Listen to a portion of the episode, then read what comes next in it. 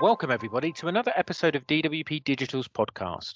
My name is Stuart, and today we're discussing our use of ephemeral environments to help our teams develop and test their solutions in a safe, self contained ecosystem.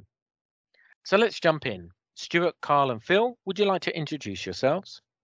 Okay, yes. Um, so my name's Stu Cairns. I prefer that rather than Stuart. Um, so I'm currently the Deputy Director, Head of Engineering within Health and Disability.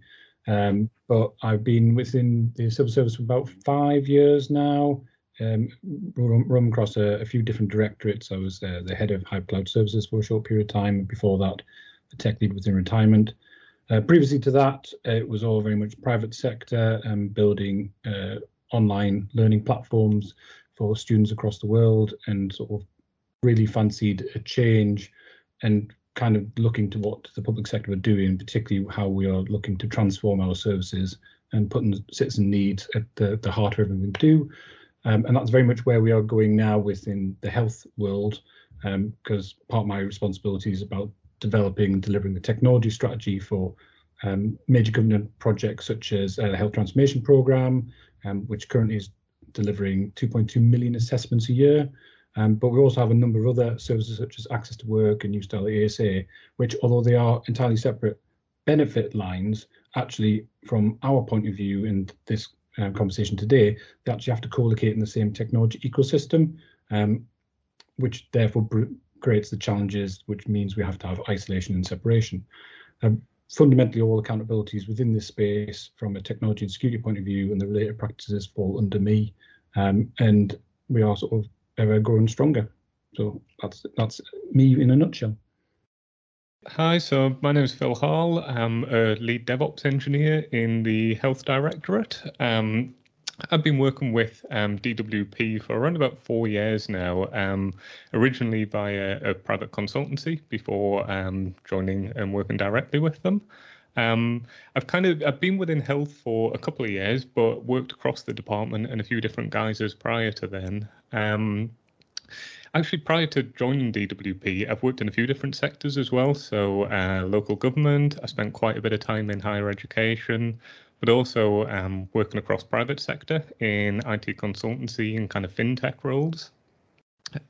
Most recently, um, my focus has really been around cloud platforms and kind of adding automation into software engineering work streams. But I do come from quite a heavy kind of infrastructure led background. So adding a, a very operational and kind of live running element into the role too. Hi there, uh, I'm Carl Hoggins. Uh, I'm a, a, lead software engineer uh, sitting in health uh, and health directorate within DWP. I've been with DWP um, for probably around five years now. Uh, probably the last couple working in health, and then uh, in, a, in, a, range of PDUs before before that.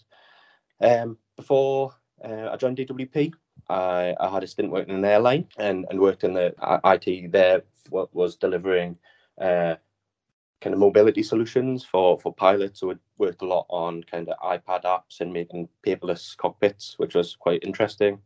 Uh, going back even further, yeah, my, my background is, probably more hardware focused. So uh, coming from kind of microprocessor design and microelectronics, and then into kind of hardware, software interfacing, and then uh, took the took the path of, of, software engineering from there.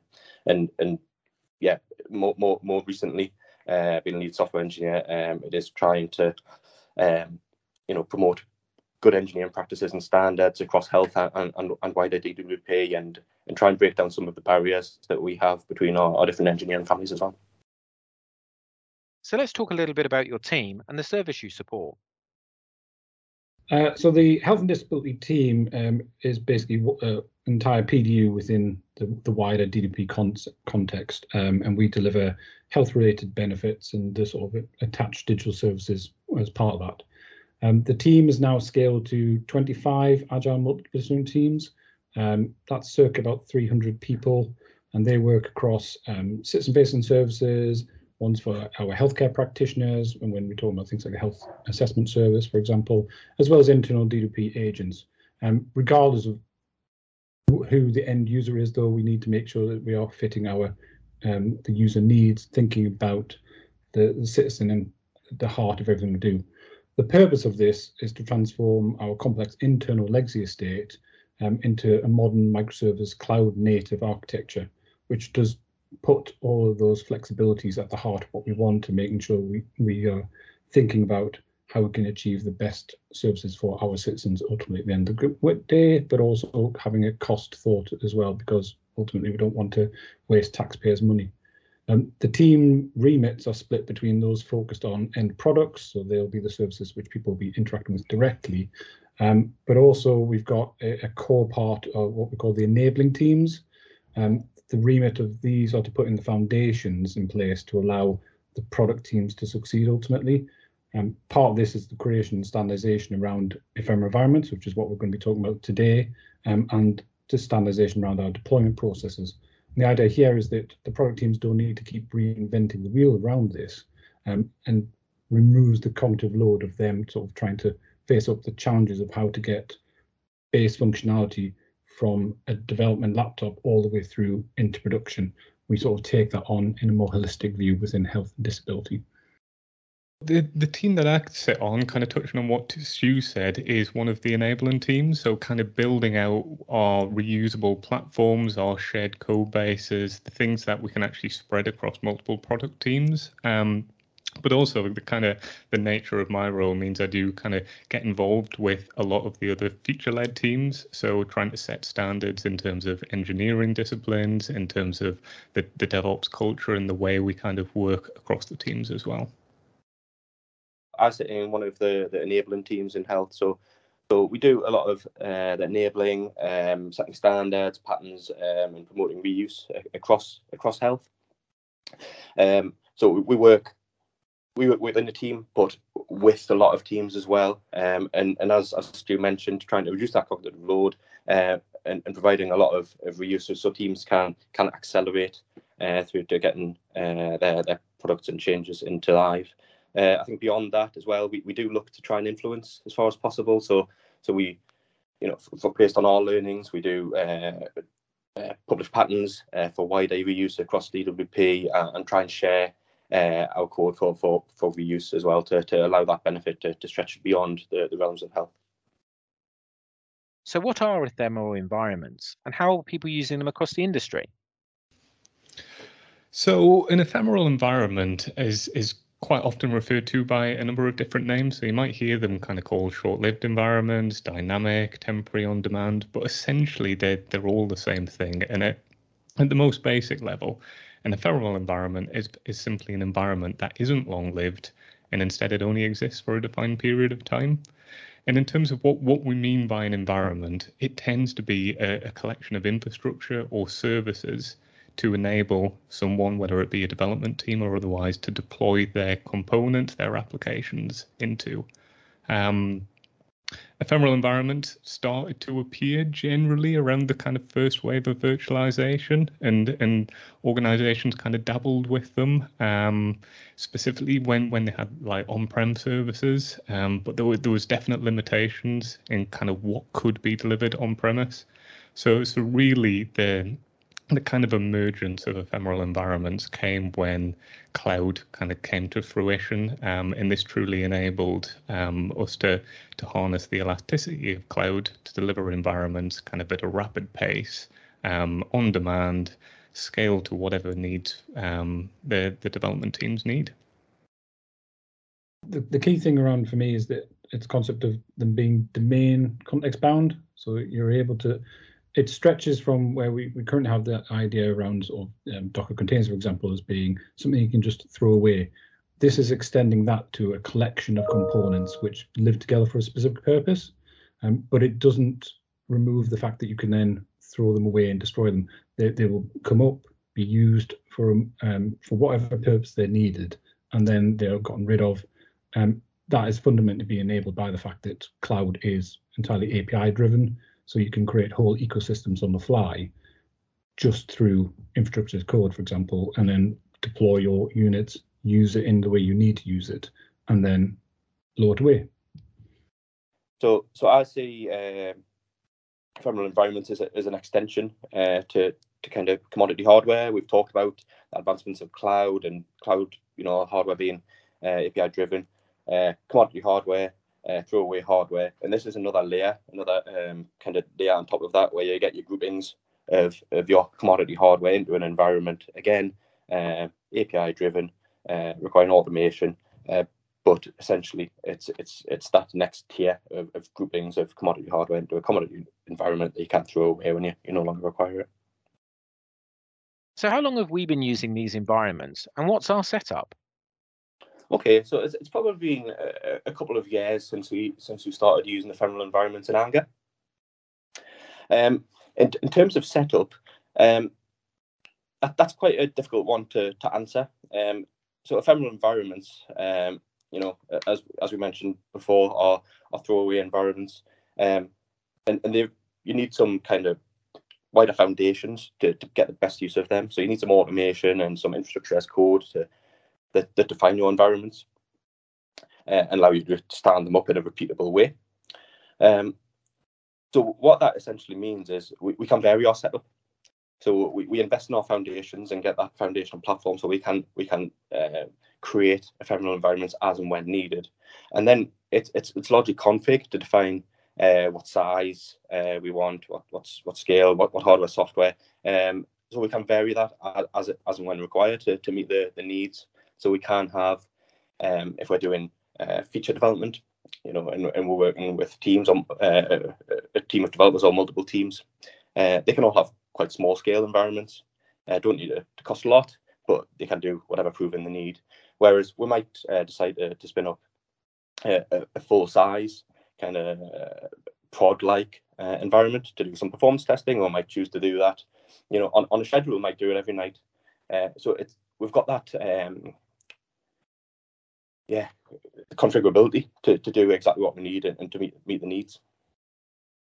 So just to build on uh, what Carl was saying, so it, it we have been investigating it for a little while. It formed became part of um, health and disability sort of technology strategy the middle of last year, um, and it is as Carl was mentioning because of that total flexibility that it enables us. Um, we we can go from it anything from um, tiny and developer sort of just proving out their feature full through to complete um, replication of what a live state looks like to do formal load testing, all of which is encapsulated within the exact same processes. So from the beginning of what we're trying to do within development, it actually effectively looks exactly the same as how it operates within production. And it's that sort of building up. So that's kind of where when we say it's difficult to answer the exact question about what the size and scale currently is, is because we can range it to whatever our use case is for a given moment. What advantages do ephemeral environments have over the longer life environments? And why have we chosen to use them specifically? So I, I, think the initial advantage is the removal of constraints. So just to put a bit of kind of setting the scene on this one, I, I'm sure as engineers we've all been in a situation where the development lifecycle is often stalled due to maybe the QA environment being used to test something. Um, that gives you an inability to kind of develop and deploy and test your features because someone else is using it for their purpose. Or there could be scenarios where maybe there's specific versions of the application deployed on some fixed infrastructure um, to support maybe some third-party testing or something that's going on. And and again, that prevents you from being able to kind of test and develop and prove the things that you need to do. So really, within within ephemeral environments, what we're trying to do is remove that constraint. Um, we don't want fixed infrastructure. We don't want a fixed number of environments. We want to kind of build and scale these to the needs of the product and the needs of the development team. So in in smaller teams, yeah, they, they, they might only have one or two kind of spun up at any one point in time. Whereas if we're working on maybe multiple feature teams working together on the same application, they may have dozens of environments being being built and, and equally, the same applies all the way through the development lifecycle. So it's not just development, it's testing as well. Let, let's say we need a full size production scaled environment to do some performance tests on. Um, but let's say another team also comes along and says, well, I, I, want to run something on that performance test environment. Well, we're, we're not constrained by having a performance test environment. Basically, we treat that as as a type of environment, and we'll just provision another one. So it enables us to kind of run parallel development, um, life cycles, be able to run parallel tests, and, and effectively what we're trying to do is just increase teams' velocity. It also, because of the sort of short-lived nature of some of these things, it creates these huge possibilities around doing things like user research. So rather than having prototypes being done in isolation of an, a real live running environment, we are now able to actually, you know, alter a user journey, put it out in a non-production environment, and allow for user research to be put get done against that. Um, the reason for that is the fact that these things will only exist for a handful of hours or a day, say, whilst those research sessions are going on, then they are obliterated. So if, in the unlikely event that there was some form of compromise from a security point of view, the blast radius is actually greatly minimized because these things don't live for a long period of time. They're just there for the one purpose, um, which gives us that extra flexibility in making sure that you know we we we use the, the technologies for what we wanted to, do, but also leverage the learnings and to quick and move everything to the left because we want to make sure that we're getting that sort of quick ecosystem changes building in right from begin rather than having everything go up to production before we can do some of these user research sessions or accessibility testing points of view. So I, I was just going to going to mention um, that ephemeral environments kind of benefits in terms of config drift. So I'm, I'm, I'm sure we've all got experience of of um, where we deployed one environment um, and everything seems to be okay. So maybe we're deploying to dev and everything seems fine. And then when you start promoting through the environments towards prod, so maybe we get into staging or something like that, and things start breaking and blowing up. We don't know why, and it's because something's been iterated in the dev environment um, uh, that that hasn't been replicated or consolidated in code, and that that used to happen quite a lot. Um, uh, by using ephemeral environments and and kind of the codified nature of them with automation, so so all environments are essentially the same. It kind of removes that that possibility to have config drift. Uh, so, so there's a real benefit there over long-lived environments. And I was also just going to mention the the kind of the, the cost versus risk risk factor as well. So again, I'm, I'm sure many have been in the situation where you know it might have been really nice to do some volume tests, but but actually that means we're going to have to spin up um, a, a, a performance test environment that needs to be full scale or it's going to take a while to do that. Uh, with with infrastructure guys needing to, to, to be on hand to do to help.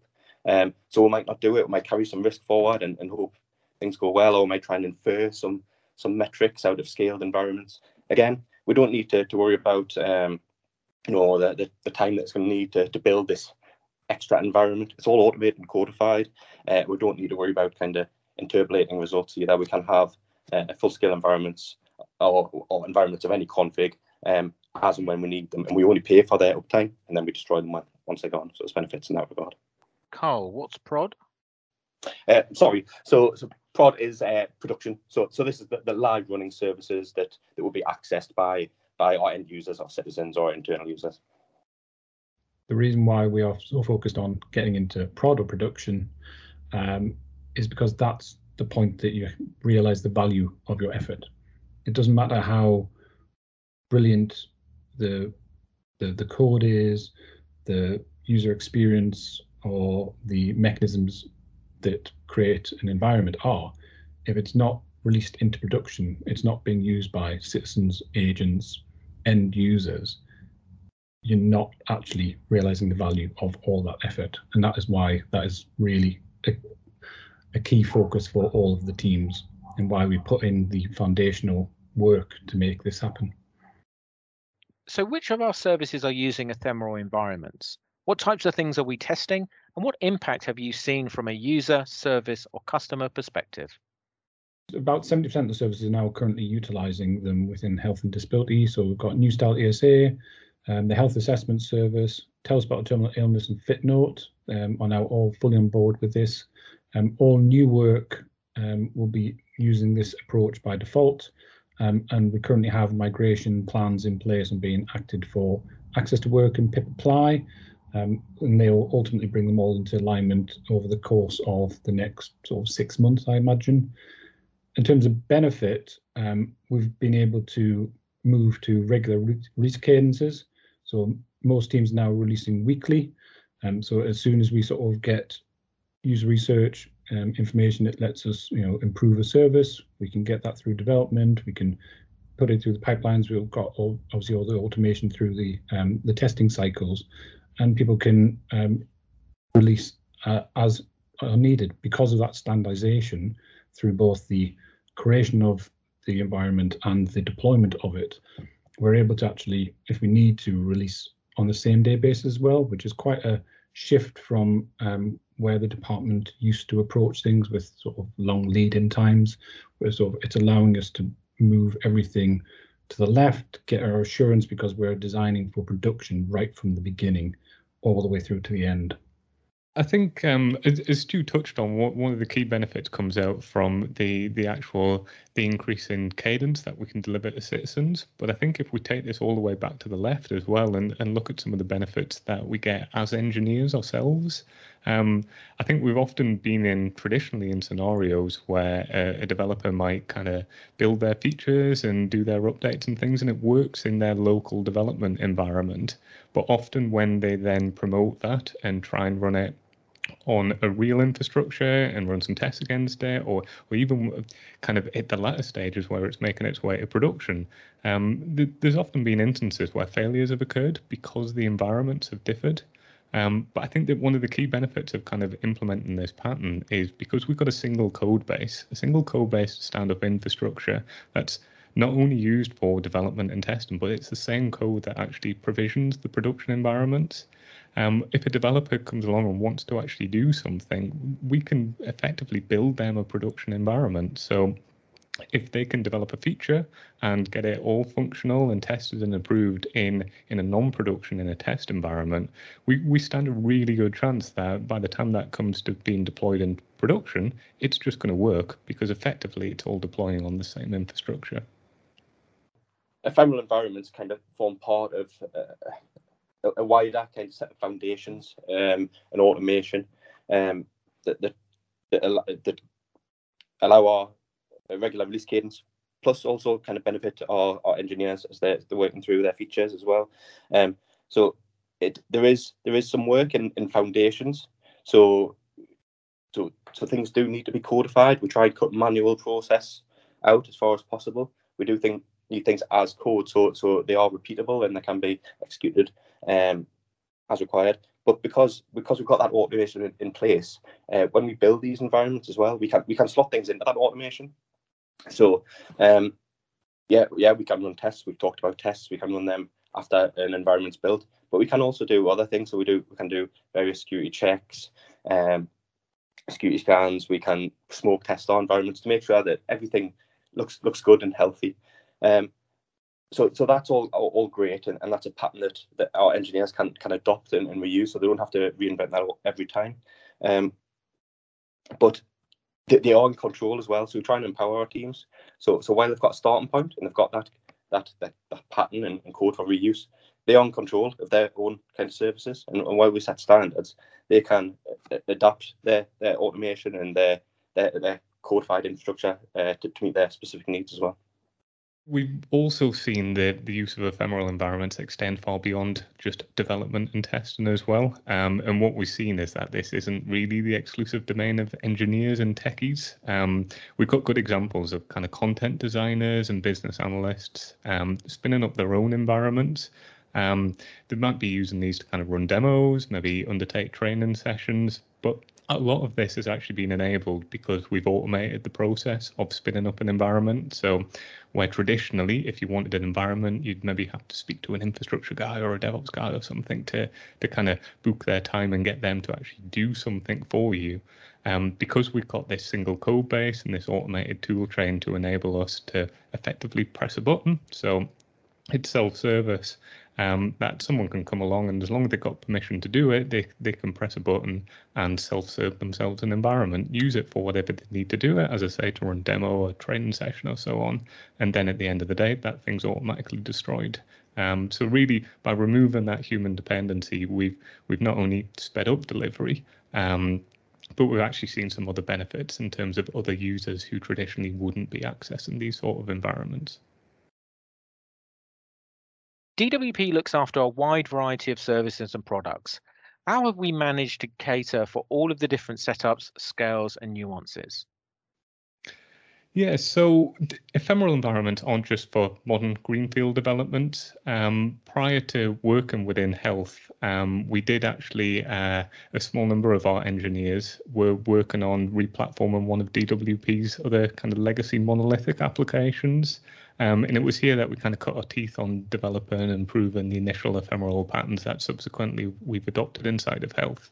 Um, that application was, as I say, kind of a large application. It was written using technology that wasn't necessarily cloud native, um, but we were still a- able to implement ephemeral patterns and using kind of automated test pipelines and modern tooling, even though the actual application technology underneath that that powered it might have been considered legacy. Um, of course, it's it's kind of not without its challenges in doing this, and there is a degree of investment in time that's needed to develop the the infrastructure as code, develop the pipelines, and everything else to support it. Um, and certainly when we're talking about um, older applications, especially those when maybe there's licensed software in the mix, it, it becomes a little bit more difficult. Um, especially if we take, for example, maybe you've got a licensed database component and you, you can't necessarily license this on an hourly basis. So the idea of um, potentially spinning up dozens of ephemeral environments and then someone being landed with a bill and go, well, actually, we need to buy dozens of, of licenses to to fund these. It doesn't necessarily kind of have that synergy. Um, but there are there are some creative solutions that you can employ in terms of maybe in in kind of more environments to the left of, of the life cycle that you might be putting mocks in there, or you might be having feature toggles that turn off some of these more expensive license components. And a lot of this, again, can be automated. So a developer might be working in a development environment that that they kind of build and cut through through their pipeline. Um, and then one, once they've proven their feature in their environment, once it gets promoted through the to, tool chain to an environment, a test environment to the right, um, that's when some of these license components may be enabled. And again, that can be fully automated. How secure are these environments? What measures do we have in place to make sure the test environment stays as a test? So, by the very nature of them being short-lived, purpose-specific, um, they are very secure. Um, even if compromise does occur, we can obliterate and redeploy the whole estate that is has been compromised. By having that, the blast radius of what can be taken down is greatly reduced. Um, add to that the fact that you know we we always do things like blue green deployments within production, so that um, as things need to sort of replicate, they, there's no impact to end citizens in terms of what they see. You know, we, we can, as standard, if we wish, um, cycle the whole ecosystem on a nightly, technically hourly basis if, if needed be. Um, through this, this has all been through obviously our internal security um, processes um, to make sure that we are we're conforming to all relevant standards. Uh, we've obviously been pushing the standards out as well to sort of make sure we adopt a um, strength and depth approach across the estate. So making sure that we have a number of commensurate um, controls within um, not just sort of running environments, but um, our data access layers, so that by layering up different controls, we actually a simplify the state and make it more supportable, but also strengthen the security posture um, because we are constantly under attack due to the fact that we are a government organisation and we hold a large amount of citizen personal information, which we need to take very seriously at every stage, um, regardless of where we are in the sort of system life cycle. Yeah, so ephemeral environments aren't just of the domain of kind of development and test as well. We do deploy ephemerals into production. So as has been kind of briefly mentioned, we use the blue-green pattern in production. So whilst production is longer lived in, in a sense of it's available 24-7 and our citizen services are available 24-7, the, the underlying environments that we deploy into um, could be changing all the time. They could change on a daily basis or as and when we do deployments. And the idea of when we promote um, from our non-production environments into our production environments, we're not necessarily promoting into a live, already built production environment. Quite often what we're doing is we're taking our infrastructure as code code base and building a brand new production environment. So it's all fresh, it's nice and clean, and we know what the steady state is. And then once we're happy that that deployment's been successful, then we'll automatically flip over and our live traffic will, will come into that new production environment. But what that does then mean is the the old one that had previously been running, um, that gets terminated. And if there was any sort of kind of security issue or compromise on it, the, the termination of that environment kind of cuts out that that angle of attack. Yeah, so I was just going to talk a little bit about um, how environments are, are isolated. Um, so, so yes, we can have ephemeral environments. We can have as many as we need. Um, Stu and Phil have mentioned that um, you know, they, they can be at different points in the in the delivery life cycle. So we still use ephemeral environments in in prod, uh, but we blue green them. They're just slightly longer lived. Um, and previously I talked about how, how easy it is to create environments. Uh, click a button or, or create a branch if you want to make a change. We have got some some controls around um, our, our release process and, and making those those changes into into our, our prod account. Um, so we have got separation of, of, duties. So so while it's it's really easy to get started and um, start developing, uh, once all of all of your changes are proven, uh, it does. We have got a, a, a, release process in place with with kind of segregation of duties that make sure that we, we go into into production in a in a controlled manner, and we we create the new ephemeral environment and do the blue green switch over, um, in in a really controlled and um, prescribed manner to, to reduce any risk we, we invest in foundations of, um, of our, our, designs for ephemeral environments. Uh, we do do a lot of work up front, and, and we we design for prod. So so yeah, we we might be spinning up kind of dev type environments for for very initial feature devi- uh, development. But all of our, our design thinking is, is, for prod. This thing's going to end up in prod at some point, um, and all of our environments are the same. So let's not uh, let's not cut features out in in in the early stages and and, and leave ourselves open to to to risk or um, you know significant change later on. Let, let's think about all the things we need to consider and, and bring them forward. What that means is you, you do spend time on foundations, but that's time well spent because then you can accelerate through the different um, stages of, of, of deployment. How quickly are the teams adopting ephemeral environments, and how have they found them in practice? Within health, we we started small, um, but we always knew that it was something that we'd like to actually roll across the entire directorate and get all of our applications on board with it. So whilst our kind of initial proving and kind of build out of the foundations was done on a, a single application, this this was really to make sure that um, we invested enough time in those foundations and made sure that the patterns and the implementation code and everything else that underpins it um, was reusable across all of our applications in health. So from having maybe only two or three projects at the start of the year, um, we're now in a situation where on a daily basis we've got dozens of environments being spun up um, by by teams within health throughout the day, um, and we've got projects kind of in the pipeline who are ready to adopt this approach as well. And it, it's very much been a bit of a kind of self-service effort for the teams as well. Um, as we touched on, we we work as part of an enabling team. So we we built the patterns and we built the standards and the, the code fragments and the like that underpin this.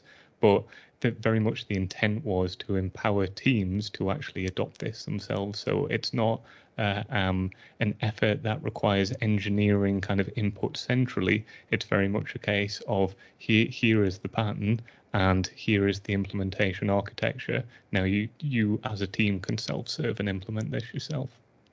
When we did start off quite small within health, uh, we realised that this that it was going to go further. Or we'd like it to go further, so we did invest in in you know we made sure that uh, we invested in documentation and templates and quick starts and all that kind of stuff. Um, so that um, there wasn't the you know single point of failure. Uh, you needed to go and talk to a, a group of people. Um, this is all documented, um, and and it, it's kind of good to go with with references um, for for teams to pick up um, when when they start this work.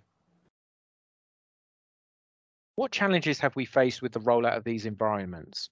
What would you do differently or what would you look to improve in the future? So I think one of the, the key challenges that we faced and, and still continue to face is quite often when um, teams need to interface with third parties. And this tends to be third parties who don't necessarily follow the same patterns around ephemeral environments and may operate kind of more fixed infrastructure. So to kind of put some context around this, if if we are developing features that interfaces with these third parties, quite often we need to run tests between our environments and their environments. But if they run on fixed infrastructure, quite often we might have to book time to actually give us a slot on their environment, um, make their engineers aware that they need to deploy certain versions of their components. And, and ultimately, this kind of lacks the flexibility that we might otherwise have from a self contained point of view. So, whilst maintaining ephemeral environments within health within our own domain and within different applications and products within the health domain we certainly are afforded this flexibility but when when we start interfacing with um, maybe other teams within the department or externally who don't necessarily implement the same sort of patterns um, th- this can kind of cause us some sort of issues so one of the things i would do differently, uh, if I was to have my time again, would be to invest a bit more upfront in really bottoming out the value statement um, of doing this foundational work. A lot of, we did hit some resistance from teams who wanted to sort of continue on the the, the journey they were currently on, and it took a while for us to be able to show and demonstrate actually you know all the key benefits. And we did that largely through by as phil mentioned earlier starting small with an exemplar project and we're therefore able to demonstrate it. I think if i would have my time again i would have probably sort of tried to come up with more materials and narrative to sell that story up front without actually having to have done the physical um, execution of that work. Um, I would recommend for people listening to the podcast, or if they're interested in learning about any of these things, to come and speak to the teams, getting a real life viewpoint of how they find um, operating this new way of working, because it is a quite a big mindset shift. You know, you you really are going to the left on lots of things, um, and that does lead to a, a change in your ways of working, your cultures, your practices, as well as sort of the base technology that makes it all happen. So, what advice would you give to others who are considering the implementation of ephemeral environment? I think a lot of it touches on what we've spoken about previously in terms of kind of articulating the value and identifying the benefits because as we say this is this is quite an engineering undertaking but it isn't just a tick box exercise um, and the change of culture that that comes with actually implementing this can can reap significant rewards but it does need buy-in as as every cultural change in an organization does. It can't just be done in a silo. It does need to be kind of everyone needs to be involved in that change. It's, just about embracing that that we do need to push a lot of things left. Uh, we need to think about things up front invest in the foundations and and yes there's there's definitely work there. Um, we've talked a lot about automation. That's a key part you know, there's always requests, oh, we haven't got time to, to test that. We'll just do a manual test. In this situation, anything of that creeps in, um, if that nature creeps in, then then you, you've kind of broken your flow. You've broken that end-to-end journey of, of automation, um, and until that that's repaid in terms of that that debt, um, you've broken your process. So yeah, I guess my advice would just just to be um, yeah, as, as Stu said, just be razor sharp on on on automation and, and don't let any any manual process sneak back in to your flow.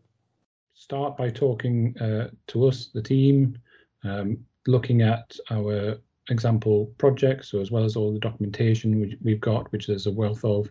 We've got exemplar actual real world environment product, um, which then can be used and leveraged for your own purposes to sort of learn from. Um, definitely, you need to have a mindset of not wanting to have manual processes in, in any part of this. Um, if you start introducing ma manual processes, you basically break all the benefits of going down that road. So you have to be really lightning focused on automation through every aspect and finding ways to do that. And sometimes that's more natural and easier than others, um, but leverage the wider DWP engineering community, as well as obviously those within health to help you on your journey. So just before we end, how would you like to see ephemeral environments being used in the future? So I think really I'd like to see ephemeral environments become the standard. Um, I, don't get me wrong, we're not the only ones within DWP that implement an ephemeral environment, but it still very much feels like we're the exception rather than the norm. Um, and with that comes some of the challenges that we've already spoken about in terms of interfacing with other teams and kind of doing those kind of more complex integrations. And if we could break down some of some of that manual effort that teams are doing at the moment and automate it and have the flexibility to spin up environments on demand and kind of connect to them and run tests between them, it really does take us one step closer to, to automating the entire tool chain all the way from a developer checking in code to that actually being deployed in production in a kind of repeatable, assured, but hands-off way. I would like to to see it become the, the default position. This is this is what what we, we, we know and use and and everyone's aware of it. Um, you know, we mentioned mindset earlier, so th- it'd be great to see that mindset shift and, and everybody get on the same page, so we don't have to kind of repeat the conversations when we get new joiners or, or we're talking to, to, to other teams uh, within DWP that we need to, to interface with around, you know, or can we de- deploy this change to QA? That that's not a thing anymore uh, you're in control. You you can you can deploy it to whatever environment you want. Um, yeah, having everyone on that same page and pulling the same direction, singing from the same hymn sheet would be would be an excellent place to be. For me, having that sort of as a base standard across the department gives us that real flexibility to, as engineers want need to move between teams if they're all used to the way of working, the practices, the standards, the processes. Um, that really empowers um, us as engineers to you know go across work in different environments solve problems and not have to worry about learning what how does the whole ecosystem operate in this part of the company. So that ends our podcast for today. Hit the subscribe button if you want to make sure you don't miss our next episode. And i'd like to thank stu carl and phil for taking part today it's been really interesting to hear about our ephemeral environments and how they work. So thanks for tuning in, and I'll see you next time on the DWP Digital Podcast.